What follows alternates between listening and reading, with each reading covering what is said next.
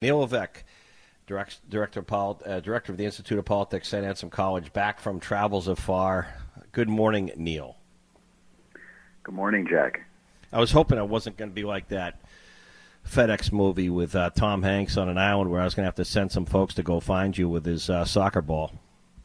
Well, I think I kind of uh, sometimes hope that that happens and I end up on an island like that, but I digress.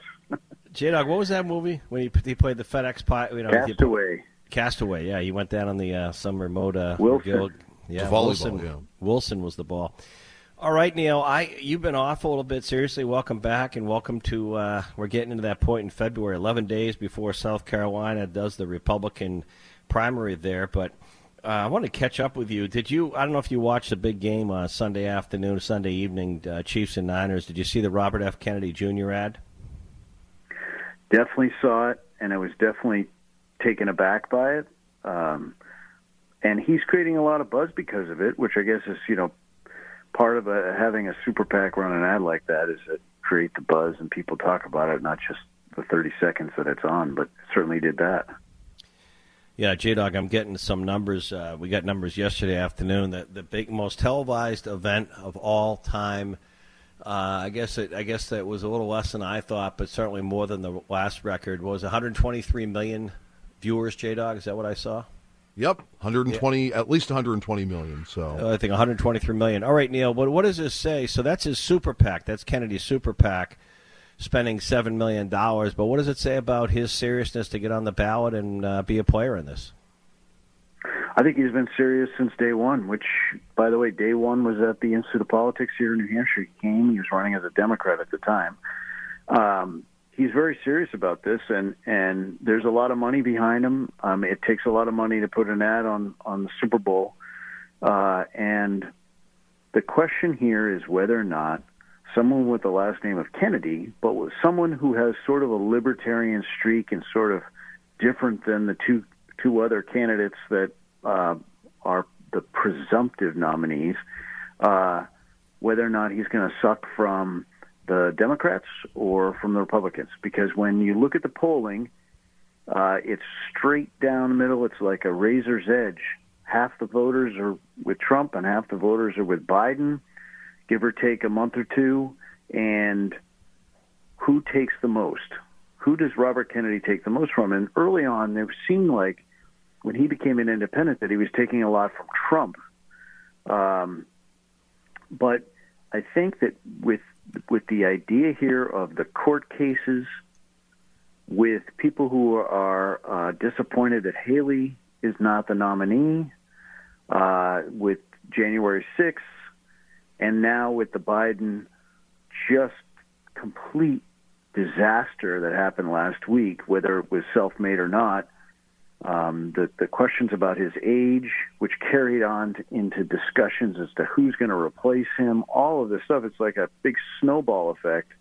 And then you have Robert Kennedy with this ad and all the talk about him. So, you know, if you look at the overall optics of things, it's it's a very it's becoming an interesting race with him in it.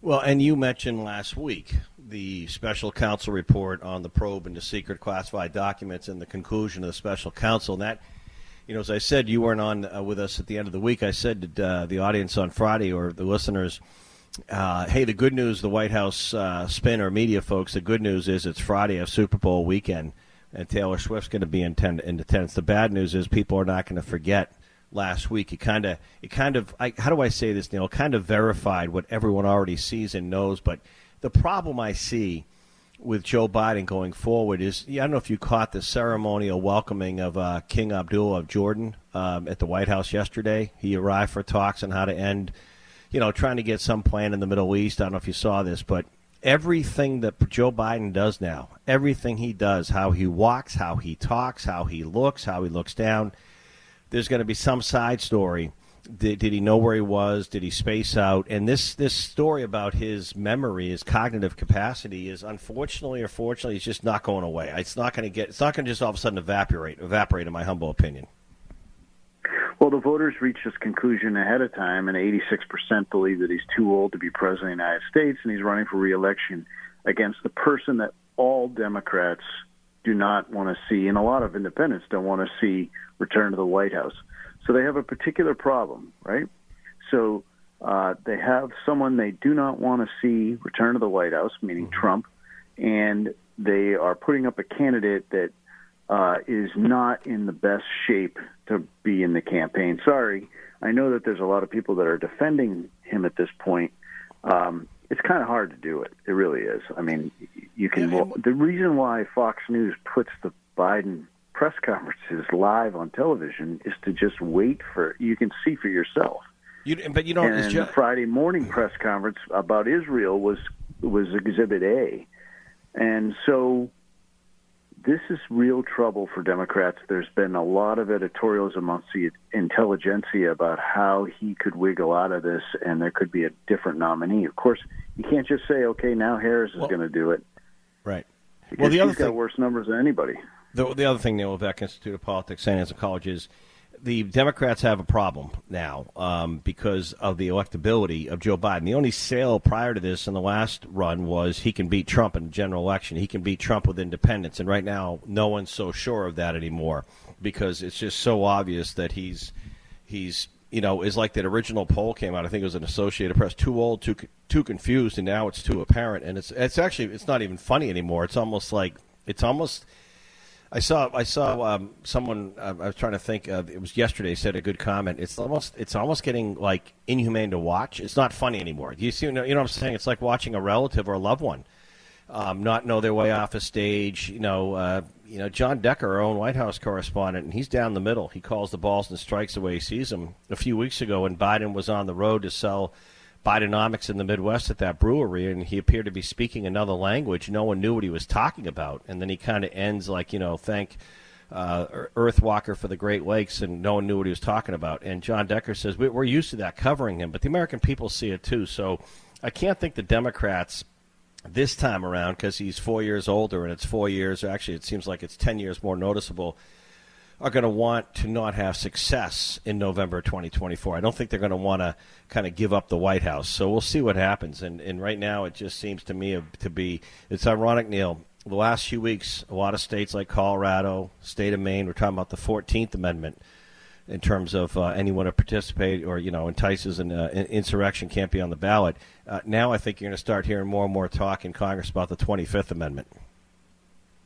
I think you're going to as well, and I think that Democrats, rank and file Democrats, have uh, they can blame their party bosses who said, "No, we're not going to have elections. We're not going to have the New Hampshire primary. We're just going to tell you who's going to be the nominee. Now you have the nominee. Yep. Now we know where he's at, and there's no getting out of this hole. I don't think." All right, Neil Levesque, I'm glad you um, got on, got on the barge and got off that island. I appreciate it. Uh, Executive Director, Institute of Politics, St. Anselm College. Thank you, Neil. Thank you. White House correspondent Jon Decker will have has the story right now. Joins us live. Good morning, Jon. Hey, Jack. How are you? It's a redo uh, for the House of Representatives. As you know, they failed to properly count the votes uh, as it relates to the first impeachment of Secretary Mayorkas.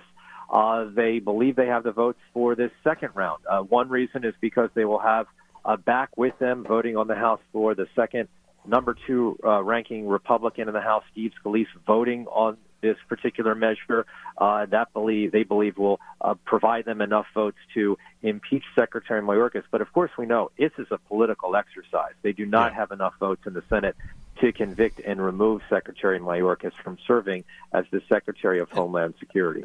And it puts like a you know uh, an accelerant or a, you know a flame agent on the finger pointing because the Democrats can say, hey, the Republicans they won't even pass a bill to deal with the border, and they want to impeach Mayorkas for not doing enough to, you know, control the border. You know, so it's just this finger pointing exercise stuff. Well, it's an exercise. Uh, we know what the outcome is going to be. Right. Uh, you need 67 votes to convict and remove an individual in the impeachment process. Democrats uh, control the Senate. They have 51 votes, so you're not going to get anywhere near 67. So we know at the end of this entire process, uh, even if he's impeached in the House, he will be acquitted in the Senate, and Secretary Mayorkas will continue serving as the Secretary of Homeland Security. But it plays well to that Republican House base or that Trump base, as they say. Jon, before I let you go, White House correspondent Jon Decker, you know, you're on the road at times covering the White House and the president. Really, last week, nothing new happened except the release of that special counsel report that put in black and white kind of his observations of the president. So it's sort of now raised, you know, awareness or alertness uh, from everyone, whether the president and first lady are welcoming, uh, you know, the king and uh, first lady from Jordan, uh, you know, how right. he walks, how he talks, how he stands. Sure. And how do you think since last week, does the White House have a handle on this? Are they trying to figure it out? I I also noticed the appointment or promotion of Kirby inside the White House, National Security Advisor Admiral Kirby has a great media background, public affairs. He's a great spokesperson. Are they going to turn up the heat to make him more visible on the Middle East and foreign policy? But uh, do they have a handle on this, or do they internally? Are you hearing that they're concerned now that this will be a defensive issue going forward that might get worse, or do they feel this will blow over? Well, you know, the president often says, Jack, watch me, you know, in regard to Yep. questions about his mental fitness. And we're doing just that. You, me, um, I watch him every day. I'm feet away from him and watching him. And uh, he really does need to go out there, uh, campaign, meet with uh, voters. Also, I think he needs to do more with the press. You know, missed opportunity in terms of doing an interview with CBS uh, during the Super Bowl, the most Right. watched event in American history, $123.4 million. Wow, that's a missed opportunity. It's free free media. You'll never get an audience like that again, at least during this election cycle. But Jon, real final point because I remember interviewing. I've interviewed uh, Joe Biden several times over the years, but once in the run up to 2020. But that was four years ago. If he does more with the press and he forces it a little bit, at times he gets agitated. He seems very frustrated if anyone asks him a question. And I know Trump's like that too. Believe me. I look at. I watched it for four Sure. years when he'd call CNN a fake Oh, yeah. network, fake news, Oh, fake sure. you. You're a fake reporter, but.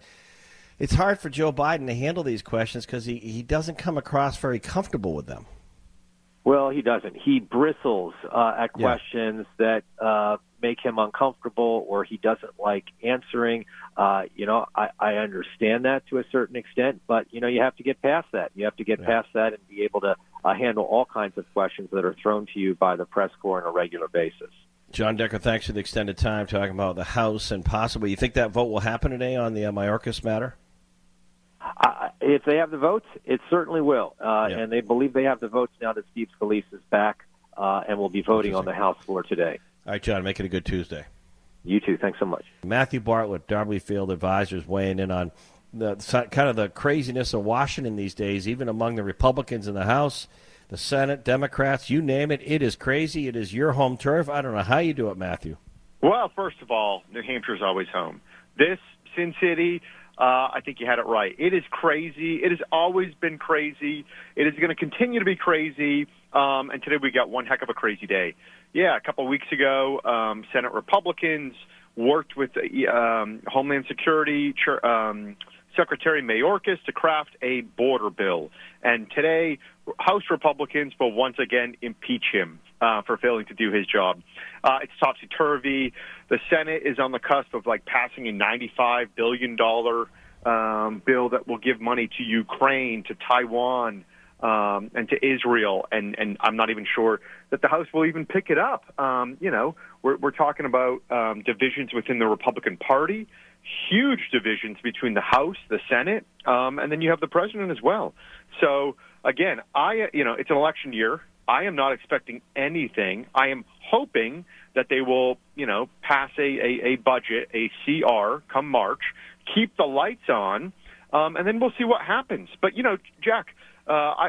Full disclosure, I was a Trump, Donald Trump appointee at the State Department. Um, so, you know, incredibly proud of the work I've done and, and like to be fair. Um, you know, we talk about Putin invading Ukraine. Yeah, we had four years. That did not happen under President Trump. But you just talked about spending and cutting. Let me tell you, Donald Trump is one of the biggest spenders in history. Um, make no mistake, and, and, and I give great credit to Nikki Haley and Ron DeSantis for even pointing it out. He had the House, he had the Senate, he was the president, and what did he do?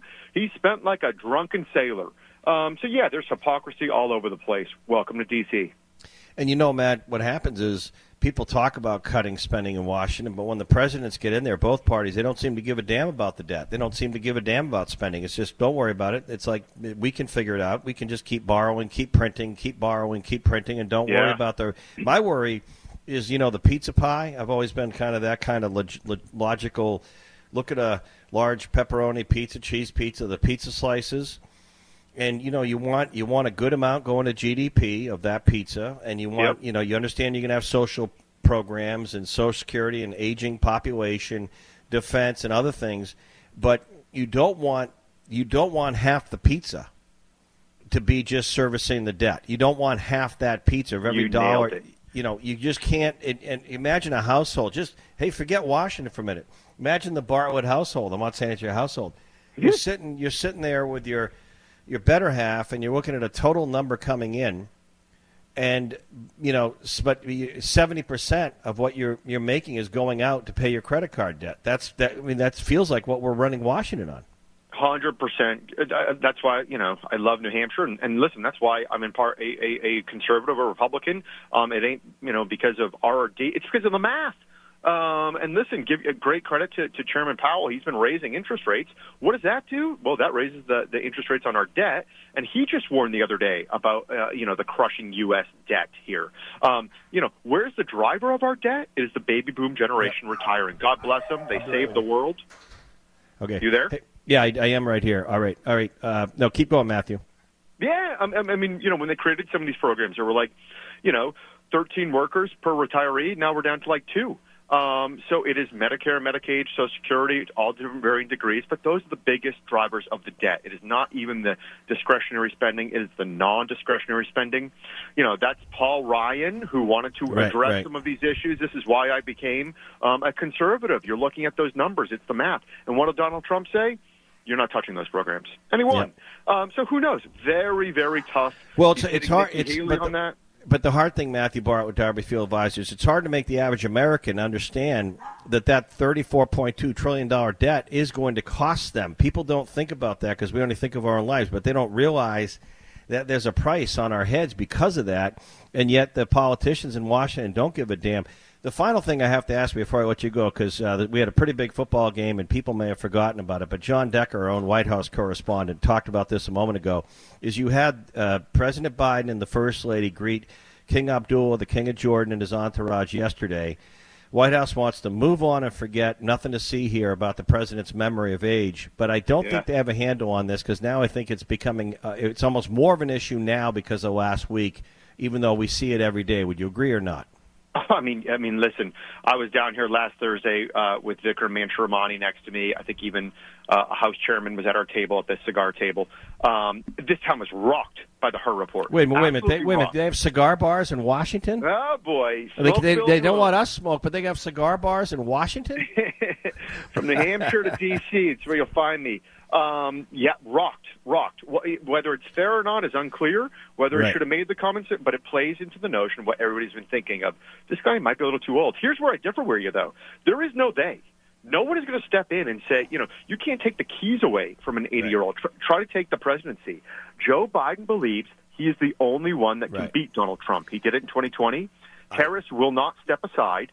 She will absolutely not step aside. Right. Um, there are no, you know, overrated options, um, and they I- I- think that abortion and democracy are their silver bullets in this election. And who I- knows? They could be right. You know, well, they could be right on one of those because you know you start talking about abortion bans and abortion rights. That's the one thing the Democrats agree on. But real quickly, Matt, I agree. There's no they, but the only thing they might not be able to control is if it gets so bad, his own cabinet, his own Joint Chiefs might have to come out and say, "Hey, you know what? We got a problem." All right, we're going to let you go. Next time, I want to hear if you think Robert F. Kennedy Jr., Super Bowl ad or not, is going to cut into this thing as an independent. Matthew Bartlett, Darby Field Advisors. Thank you, Matthew. Stay warm. Bye. Erin Real, we're talking, speaking of retirement, AI may put, artificial intelligence may put some people prematurely into retirement. Take it away, Aaron. Oh, sure. Yes, particularly if you're in the white collar sector, we're seeing the layoffs grow.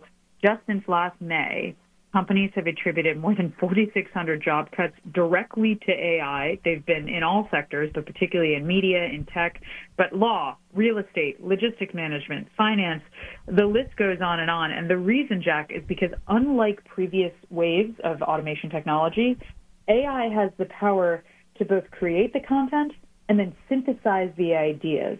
So that it, it's the kind of knowledge work that millions of people now do behind computers that frankly can be done without them. And I don't think the average person who's so busy has really calculated what this means yet. Do you? No, not at all. And I think if you're sitting there or listening to this and you're saying, "Oh, this okay, yeah, but this doesn't really affect me," then all I can say is bless your heart. It affects me, it affects you, it affects all of us. And I, I think what is definitely going to come forth first are the entry level white collar jobs. And then those entry level work is going to soon look more like first level management roles because the duties uh, will be automated away very quickly. That's going to flatten middle management. Yeah. And then uh, upper management is okay. I actually was speaking to a CEO of a major bank in Latin America, and this is, is I tell this story quickly because it's a perfect example. And he said to me, because of AI, he said that essentially he doesn't need to hire any more people ever. And Mm. he's like, Erin, I'm not cutting people. We're, we did very well this year. I, I don't need layoffs. He's like, I don't need anyone. I don't need more people. And he's like, and I don't see a situation where I will ever need more people than I have right now. And that kind of just illustrates that there will still be jobs. Just the need for as many people will be far less. And it's going to change. I mean, I've talked to law senior law partners that are calculating paralegal cuts because Yeah, of you know sure. just research uh, commercial real estate, research of deeds, research of property, research of tax stuff. You can scrub it through AI, and uh, versus a six-figure paralegal. No disrespect to paralegals. Erin Real, NBC News Radio national correspondent. Thank you. Thanks. Rory O'Neill, NBC News Radio national correspondent, talking about that Senate vote. Good morning, Rory. Hey, good morning, Jack. Yeah, we did get that $95 billion through the Senate with 70 senators, a bipartisan group going forward. But does it stand a chance of going anywhere in the House? It seems unlikely. Not impossible, but certainly unlikely. Yeah, and then of course you have the House. Uh, we had Jon Decker, your colleague, on earlier, set to do another impeachment vote or try with Mayorkas or an impeachment vote, and we'll see where that goes. But Rory, you did have only. I'm not going to make you go through it, but you did have a good one teed up on uh, the most educated, or I guess whenever you do that, you could do a least educated state. Do we? uh, Did we have any glimpses of that?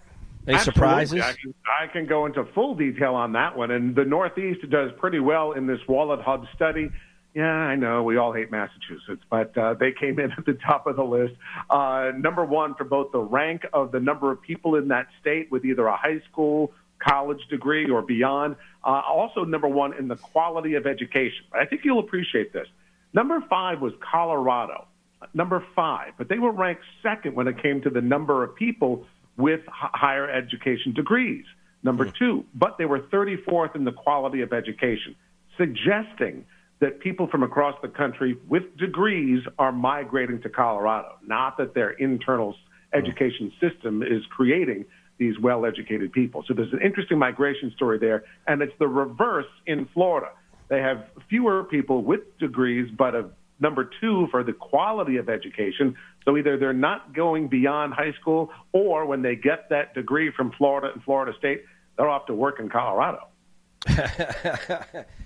well, I don't know if I'd go out to Colorado. It's a good place to visit and get out, gets outside of Denver and do some skiing. But all right, Rory O'Neill, NBC News Radio. Interesting uh, take this morning. Thank you, Rory. Thanks, Jack. New Hampshire, number eight, by the way. Number eight in terms of what most are best educated. Yes, best was number yeah. uh, New, Massachusetts one, New Hampshire eight, West Virginia the five zero. And of course, that's done from people with a degree as well as the quality of education within the state. It's kind of a melding. Correct. Okay. Thank you, Rory. Thanks, Jack. Good morning, New Hampshire, powered by Sig Sauer. Now, back to Jack Heath on the Pulse of New Hampshire. You know, one of the um, if we get away from Washington, the national stuff for a moment. Wouldn't that be nice? One of the top issues really affecting our economy here at home is affordable housing, and it's much more of a crisis than people realize at all levels, in almost all communities. And Tom Furtado with Catch. Uh, is one of the few groups, in my opinion, that are doing something about it. Been doing it a while and leading the way. Tom, uh, we have an update, and maybe you can share with people what you're doing differently, uh, and it's working because I think you're getting you're creating provide you know affordable housing for people based on their income or if it's a couple, for example. So take it away, Tom, with an update. Uh, good morning, Jack. Thanks for having me on. Um, yes, affordable housing continues to be an issue, housing at all price levels. And what we're doing at Catch is we utilize the Low Income Housing Tax Credit Program, which was actually formed in uh, the 1986 tax code, but really didn't take any get any legs till the mid 90s. And in my opinion, that is really one of the only ways that you can build affordable housing, because after you build it, your rent revenue is capped, yet your operating and your construction costs are not capped. So uh, the tax credit program is vital to building affordable housing. You know, one thing I never, I'm not sure we've asked Tom since we've had on and tell us the website is what was, what kind of get you into this originally? Okay, well, first of all, um, our website is catchhousing.org, and we invite everybody to go visit it. Uh, it'll tell you about affordable housing. It'll tell you about apartments that we have available, and uh, it will also tell you about our annual event, which coming is coming up on Friday, March 8th. Um, what got Catch into it? Back in 1989, some community leaders got together and said, "We have a affordable housing problem on our hands," and uh, they had the foresight of starting Catch Housing and really building an organization that has been doing it for 30 plus years, and uh, we're pretty proud of that fact. And we continue to grow and expand. Now, what? Well, I don't want to gloss over the event coming up. Tell us about the event, Tom. Okay, so annually we have a fundraising event and an awards night, and it's really a fun social night out for people. And it's on Friday, March 8th, and we're having it at the barn at Bull Meadow in Concord. And uh, please go to our website and join us. Now, the last time you were on, I had a um, developer, you may be listening now, James in Rochester, saying that he had some apartment, you know, some apartments wanting to learn more. But you're you're pretty much is it is catchhousing.org is pretty much still in the capital region, or are you expanding? We, we are expanding, but primarily we develop in the Merrimack County area. But we do have sister organizations throughout the state, and we're able to handle every portion of the state of New Hampshire uh, and Maine, actually, through an organization either with Catch or a like organization. Do you do you um, how does it work, Tom? If someone is a builder, property owner, they want to kind of learn more, do you do you welcome that? Do you recommend they start their own thing in that region? What, what's your thoughts on that? No, we are. Uh, if there's a, a property owner or a developer looking to develop affordable housing, contact us. We can we can either do it for you, with you, or help you out doing it yourself. Really, Jack, the goal is to build more Right. affordable housing through the state. Now you've been doing it a while, but my sense, Rockingham County, Hillsborough County, we have a real affordable housing and affordable rent crisis because there are so many people that just can't can't afford. I'm hearing more and more um, kids that's that had left school. I mean, you know, graduated. They're out there working. Had to move back in with mom and dad because the rent where they're where they're working is just so high. The economics weren't working, and so rent is high. Housing cost. I mean, Rockingham County, the average home for a new home is closer to a million dollars than five hundred thousand dollars. So we have a real problem in some counties in New Hampshire. In the Lakes region, probably no better. I bet you in Moultonborough, Gilford, Wolfeboro, I bet you a home that goes on the market doesn't even have to have water views. That's in good shape with a half acre or an acre is going to be closer to a million bucks and five hundred thousand. So it's not just our most populated areas. We in North Country, ski, you know, ski homes that used to be, you know, 180 200,000 dollars are now 800,000. So there's a real affordable housing crisis and uh, condominium crisis it seems to me across the region. You're absolutely right, and that's why we need housing of all levels. Right, uh, a lot of 800, 900 million dollar homes are being built, and a lot of the reasoning for that is with construction, land and construction costs being so high, it's difficult for a developer to build a house that they're going to sell for four hundred thousand dollars. The land and fixed costs are just so high they can't do it. So that's why all the houses are uh, in that eight nine hundred thousand dollar range. Yeah, I don't mean to pick on Portsmouth, but a very good developer builder I know. He said it used to be for a lot of years you could, if you chose well, went through the proper, you know, whether it was historic or zoning, got everything approved, you could actually make a little bit of money. Now it's almost impossible to profit any money building in some of these communities. To your point, Yeah, exactly. Um, and the, the problems throughout the state and, and throughout the country, actually. Uh, but you're right. The seacoast, the Portsmouth area, they're really hit hard. And that's why I think the uh, community and business leaders need to step forward and really lobby for the development of affordable housing because that's their workforce.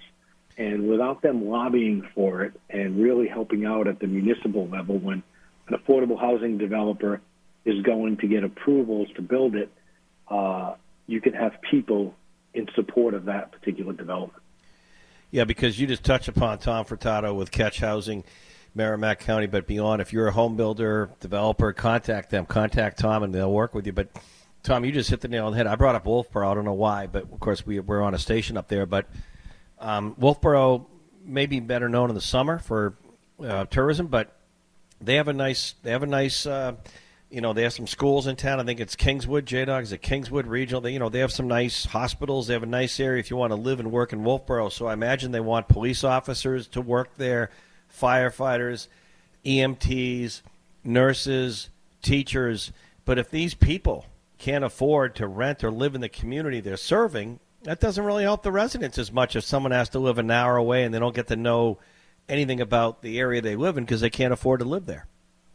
Absolutely, absolutely. And um, the Lakes region has become much more of a year-round place to live than it was, say, 20 years ago when it was pretty much a vacation spot. Right. Yep.